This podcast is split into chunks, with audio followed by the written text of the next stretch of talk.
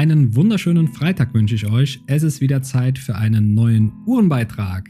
Heutiges Thema Warteliste bei Rolex und Co. Ich denke, wir steigen sofort ein. In der Gesellschaft oder in sozialen Medien hört man, wenn man sich eine neue Uhr gekauft hat und die dem einen oder anderen zeigt, oft den Satz, hey, wieso hast du die Uhr schon bekommen? Mir hat man gesagt, als ich mich für das Modell interessiert habe, man muss mindestens drei bis vier Jahre warten. Die Wartelisten sind scheinbar endlos lang. Stellen wir uns doch einfach die Frage, was ist eigentlich eine Warteliste? Hier ist die Antwort relativ schnell gegeben. Es gibt nämlich generell keine Wartelisten. Es gibt sogenannte Interessentenlisten, auf die man sich beim Juwelier oder zuständigen Konzessionär für gefragte Modelle setzen lassen kann. Natürlich nur, sofern man ein gutes Verhältnis mit dem jeweiligen Geschäft hat.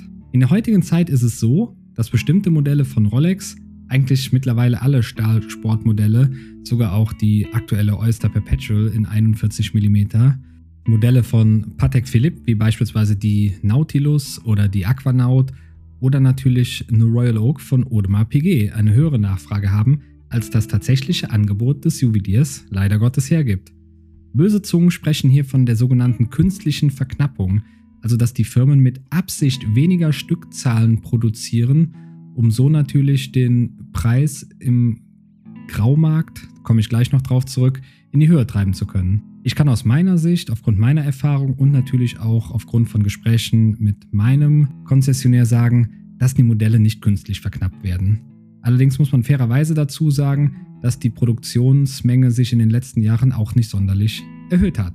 Gehen wir jetzt mal auf mein Lieblingsthema ein, nämlich die Firma Rolex. Wer vor Jahren noch Rabatte auf beispielsweise eine Submarine erhalten hat, kann aktuell froh sein, wenn er heute überhaupt eine kaufen darf.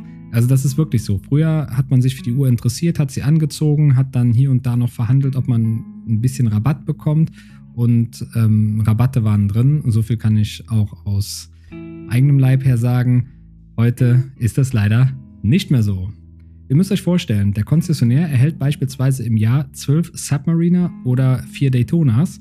Für die Submariner haben allerdings 50 Leute ihr Interesse bekundet, für die Daytona schon 100. Wie soll der Konzessionär nun entscheiden, wem er welche Uhr gibt, beziehungsweise wem er die Uhr gibt? Er kann schlecht hingehen, die Uhr für mehr als den Listenpreis von Rolex an den Höchstbietenden verkaufen, denn dann würde der Konzessionär definitiv seine Konzession verlieren und sicherlich auch mehr als unseriös sein. Zudem ist dem Juwelier ja auch bewusst, dass eine Daytona durch das oben genannte Zusammenspiel von Angebot und Nachfrage beim Verlassen des Geschäfts um das Doppelte im Preis steigt Beispielsweise erhält man eine Daytona für 12.500 Euro, kann sie aber für 25.000 Euro verkaufen.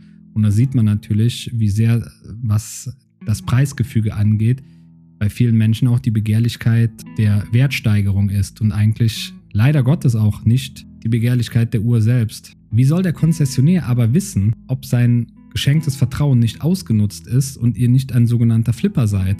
Nämlich jemand, der hingeht und die Uhr tatsächlich im Laden kauft und dann sofort am nächsten Tag, um den schnellen Reibach zu machen, bei eBay Kleinanzeigen, den einschlägigen Grauhändlern oder was weiß ich zum Kauf anbietet. Ich habe die Erfahrung gemacht, dass man nur durch Vertrauen an ein begehrtes Sportmodell von Rolex kommt. Ich glaube auch zu 99,9%, dass ein Neukunde niemals eine Stahlsport Daytona erhalten wird. Es sei denn, es vielleicht in irgendeiner Art und Weise ein Promi und ja, keine Ahnung. Ich glaube definitiv, Neukunde, Daytona, keine Chance. Vertrauen ist laut Definition ja auch die Richtigkeit der Handlung, wie man so schön sagt. Sprich, wenn ein Kunde verspricht, die Uhr nicht weiter zu verkaufen, kann der Konzessionär hier in erster Linie auch nur vertrauen. Es ist eigentlich wie in einer Beziehung. Jetzt mal ganz, ganz weit gegriffen. Ihr lernt euch schließlich auch nicht direkt kennen und habt beim ersten Date zu 100% Vertrauen. Vertrauen muss man sich in meinen Augen erarbeiten und verdienen. Das war früher so, ist heute so und wird in meinen Augen auch weiterhin so bleiben. Aber wie kann man als Neukunde jetzt Vertrauen aufbauen? Wie funktioniert das Ganze? Auch da muss ich wieder aus meiner Erfahrung sprechen, indem man höflich, nett und gepflegt auftritt und sein ehrliches Interesse am jeweiligen Uhrenmodell bekundet.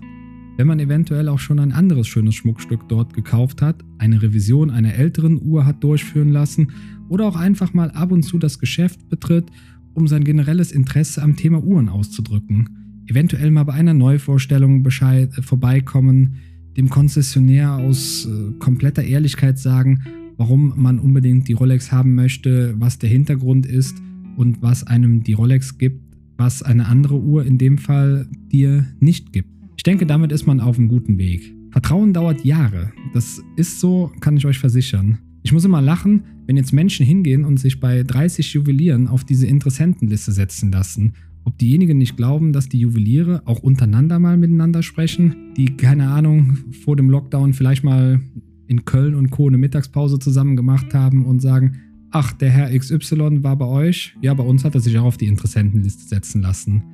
Und ich glaube, auch da rutscht man sehr, sehr, sehr weit nach unten auf dieser Interessenliste. Die Branche kennt sich ja schließlich untereinander. Nach wie vor empfehle ich ganz klar, sich auf einen einzigen Juwelier zu versteifen und den gesamten Uhrenweg auch mit dem Juwelier gemeinsam zu gehen. Später dort auch die Revision machen zu lassen bei einem offiziellen Konzessionär. Er ist offizieller Händler und verdient ja logischerweise auch, das ist wie beim Auto bei einer Inspektion, es gehört einfach dazu. Vertrauen wurde in meinen Augen auch im Uhrengeschäft bisher immer belohnt. Also man hatte sich für eine Uhr interessiert, sofern man das Vertrauen bereits aufgebaut hatte. Und der Juwelier hat einem ehrlich gesagt, wie lange man ungefähr warten muss. Und Juweliere wissen ja selber, wie viele Modelle und wann bestimmte Modelle kommen und wann man das bestimmte Modell Kunde X geben kann. Oder vielleicht ist ja auch ein Kunde Y noch vorher dran, wie auch immer. Abschließend möchte ich gerne noch sagen, dass es auch nicht immer darum geht, massig Geld beim Juwelier zu lassen. Es gibt zwar Juweliere, die den Kunden quasi zwingen, erstmal ein Vollgold-Modell zu kaufen und dadurch natürlich die Wartezeit des begehrten Sportmodells zu verkürzen. Von diesen Konzessionären würde ich mich allerdings definitiv distanzieren, weil sowas ist absolut unseriös. Man kann mich ja nicht zwingen, erst ein anderes Modell zu kaufen, um dann ja mein Sportmodell zu bekommen.